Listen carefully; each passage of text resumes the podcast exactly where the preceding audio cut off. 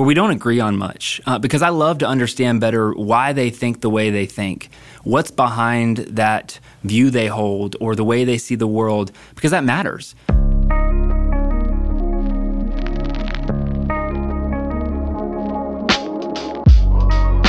Welcome to the Search in Your City podcast. I'm your host, Blaine Larson, and today we're talking with Josh Horton.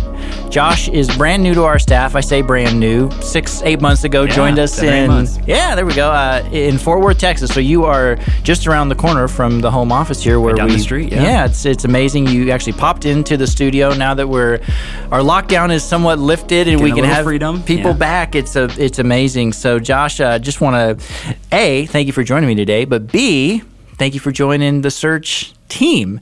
And I would love to know, and I think everyone who is listening would love to know a little of your journey to Search, and also just a little about your family and your lovely wife and your children. And just tell us a little about you and what led you to make the move to Search. Yeah, so the move to Search was not just a move to Search, but also the city of Fort Worth. So I grew up in Fort Worth. My wife is an alumni of TCU, so a lot of roots here, really homecoming for us. So we're glad to be here. We were in Austin previously, and there and then in Dallas as well. I spent the last 10 years as a pastor in the local church, which was a great experience on a lot of fronts. But really, honestly, we went as a family through a season of a lot of turmoil and had some pretty painful experiences and suffered some tragedy and loss in our life that through that time period, working in the church, felt really cared for by a lot of people, got to be a part of great organizations that were doing great things in the city. But as we went through that season, I think both my wife and I in particular really felt, not that we couldn't talk about those questions and the big questions of life, but I think we began to understand why a lot of people that maybe wouldn't consider church something that's a part of their story or something they've been a part of in the past, why they feel like it's not a safe place to ask the big questions of life about purpose, meaning, why are we here, and really have honest dialogue. And so through that time, we really began to yearn for an opportunity, something that was different than maybe what we were doing at that time. And having grown up in Fort Worth, I knew a little bit about Search's history here and just the incredible things that they've done over the decades. And in that, got just kind of out of nowhere a phone call from Bill, who's here in Fort Worth and been here for a long time, just throwing out the idea of, hey, what would it look like for you to jump in and join what we're doing?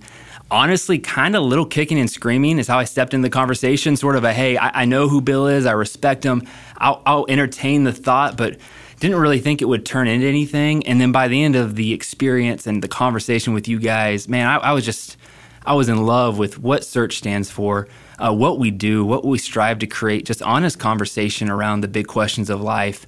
And we've been here 7 or 8 months. Like I said, my wife and I, my wife's name's Catherine. We got 2 little boys, Jacob, who is 4 now, turned 4 a couple weeks ago in quarantine. We had one of the parade things. And Samuel, who's 2 now. So we're loving it. It's been a blessing. It's been great to be back here in Fort Worth and be a part of what Search is doing. Well, we're super glad to have you, and you're coming up on year 1, a few months away from a year into Search, and I'd love to almost debrief it in a way, but just what are some of the highlights so far from your time on our staff? Yeah, well, like I said, coming into Search and joining what's happening here, a big part of the motivation was we wanted to be in environments where people could ask the questions that maybe they didn't feel like they could ask in any other context.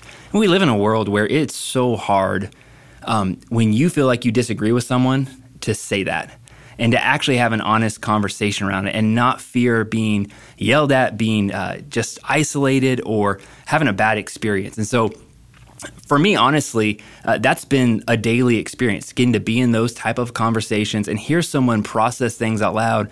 And at the end of it, realize the person on the other side of them genuinely cares about them, wants to hear more about what they think and why they think that way, and wants to be a part of an honest dialogue. So getting to do that in a one-on-one environment or in groups has been a blast. I would say probably the biggest highlight is being a part of something we do at Search called forums, an open forum where, man, it could be 30, 40 people, could be 100 plus people in a home on a weeknight. It could be at a country club on a weekday over lunch.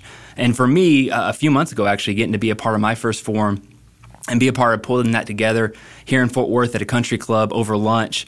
And we had over 100 people on a weekly basis in a room where really the premise is, hey, We're going to have honest, civil conversation. Any question goes, and we're going to end right at one. And you get to see people asking questions, sharing thoughts, get to see people interact back and forth and hear, in some ways, a lot of different views, and to hear a basic Christian worldview response to whatever question may have come up that day in a really easy, non-threatening way, and get to see the conversations that took place even just right after that. And week after week, seeing that build was just, it's been awesome to watch that take place.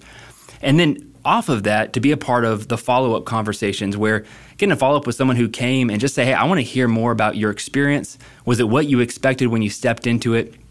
And to see those conversations take place has been probably the biggest highlight. And one in particular sticks out to me of one guy who we got to get dinner a week or so after the first forum. And man, we just spent 2 hours talking about our life and just getting to hear his story, the ways that he is currently and over the past few years made a huge impact in the city of Fort Worth, and his heart, his passion, which I love getting to do that with someone.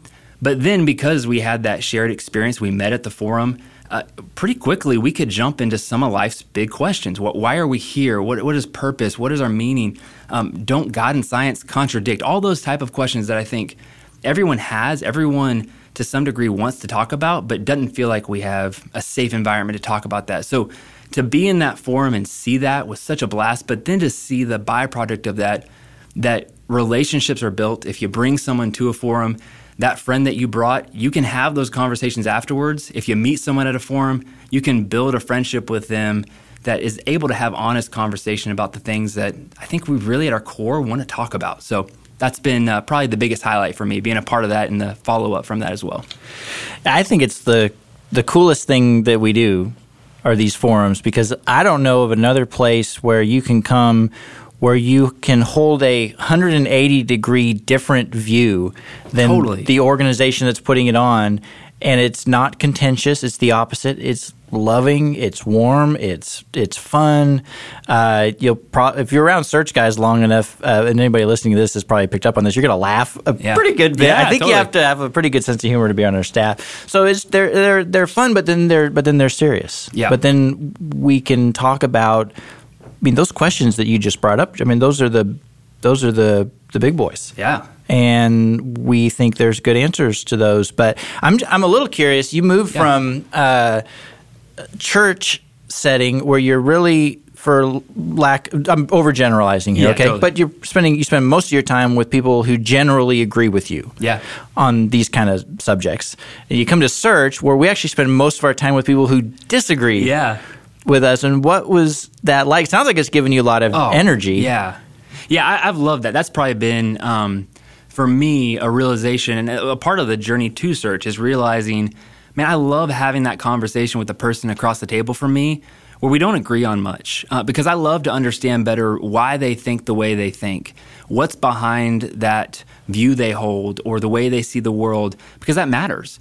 And we may disagree, and I may be wrong, they may be wrong, we both could be wrong, but to be in a conversation with someone and get to see just the nuance that each person brings to the table is really fun. And yeah, like you said, again, nothing against that environment, but it was a lot of, let's just agree. Let's agree on these things. And it's just been a blast to see differing views, to see not just the differing view and just listen, but to know and understand what's behind that. Has been really life-giving for me, and just a joy for me to be a part of. So, yeah. Well, we're very glad that you're part of it, and there's only much more to come, and I'm excited to see where it all goes. So, one of the things we've been doing on most of these podcasts, Josh, and I'd like for you to weigh in here, is I really want to get a sense of what from the Scripture is just interesting to you right now. What's touching your heart? What's rumbling around in the back of your mind these last few days? And so I think you've got something that fits those criteria, and I would love for you to just share with us something that you have been pondering here lately. Yeah. What an interesting time to be alive right now with all the things that are going on in our world, all the reality that for every person, there's an unsettled nature to what we're experiencing right now. And it really is one of the greatest shared experiences from my lifetime. I can think about a couple other events that have happened that nationally have been a shared experience, but globally it seems like Everyone is going through this, and it's impacting a lot of us in similar ways. Differing degrees for every person, but at the same time, we all have a common ground around this COVID-19 experience. And for me, you know, one of the things that has stuck out, I was reading through the Psalms in Psalm 4, chapter 4, really stuck out to me the other day. And this is a song written by King David, who was a king of the nation of Israel, written a long, long time ago. But I found it incredibly impactful to me and how I've been interacting with this COVID-19 experience, what it's done to me and what it's honestly revealed to me and created an opportunity for me to grow as a human and to grow in a lot of the things that I value a lot in my life. And so the verses that stuck out to me were verses 7 and 8, and I'll read it for us.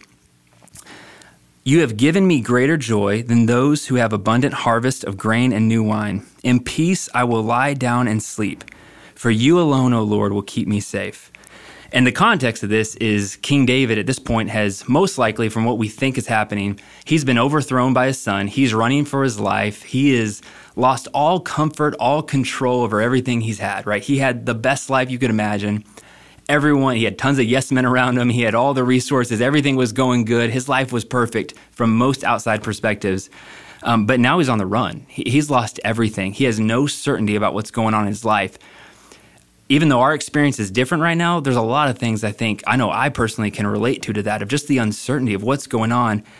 And then he says in verse 7, you, speaking to God, have given me greater joy than those who have abundant harvest, grain, and new wine. And you can think about the grain that he's looking at, those people around him, and that's the financial security. That's the control over things. The new wine, that's the comfort of life. That's the joys of life that for most of us aren't bad things, but in a lot of ways maybe have become our source of joy and maybe the anchor in our life that right now, as we're going through this, for me, the first couple of days of this, man, I was looking at my retirement account. I was freaking out about some things. I was watching the news way too much, and it was causing me a lot of stress. And I started to realize David here says, in the midst of running for his life, in peace I will lie down and sleep.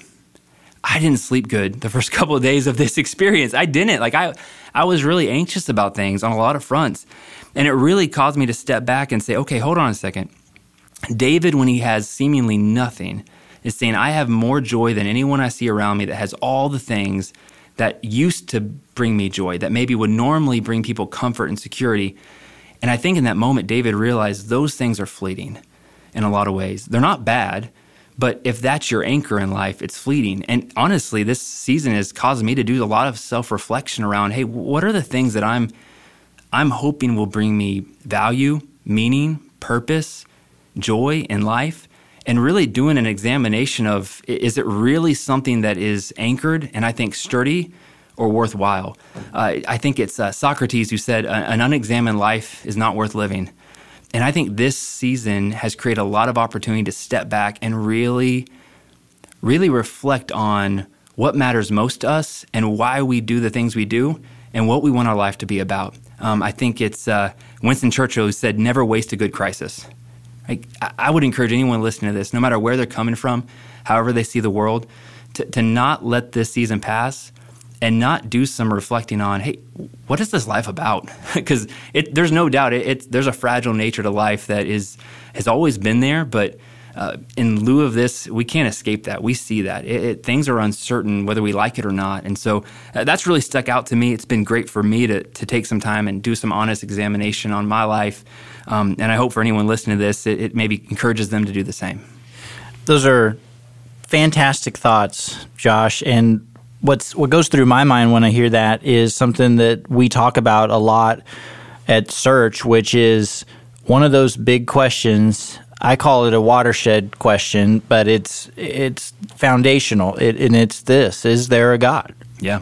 Because really, how you answer all kinds of questions depends on that one question. What do you think? Is there a God? Is there not? And if there is, then, man, what you just shared right there is really applicable. If there's a God like this God in the Bible, if that's the God that's out there, then there's an opportunity to trust now, because you can even just look around at the creation and the universe and you think, if there is somebody who made this, it's surely reasonable to think they could help me when I need help. Yeah.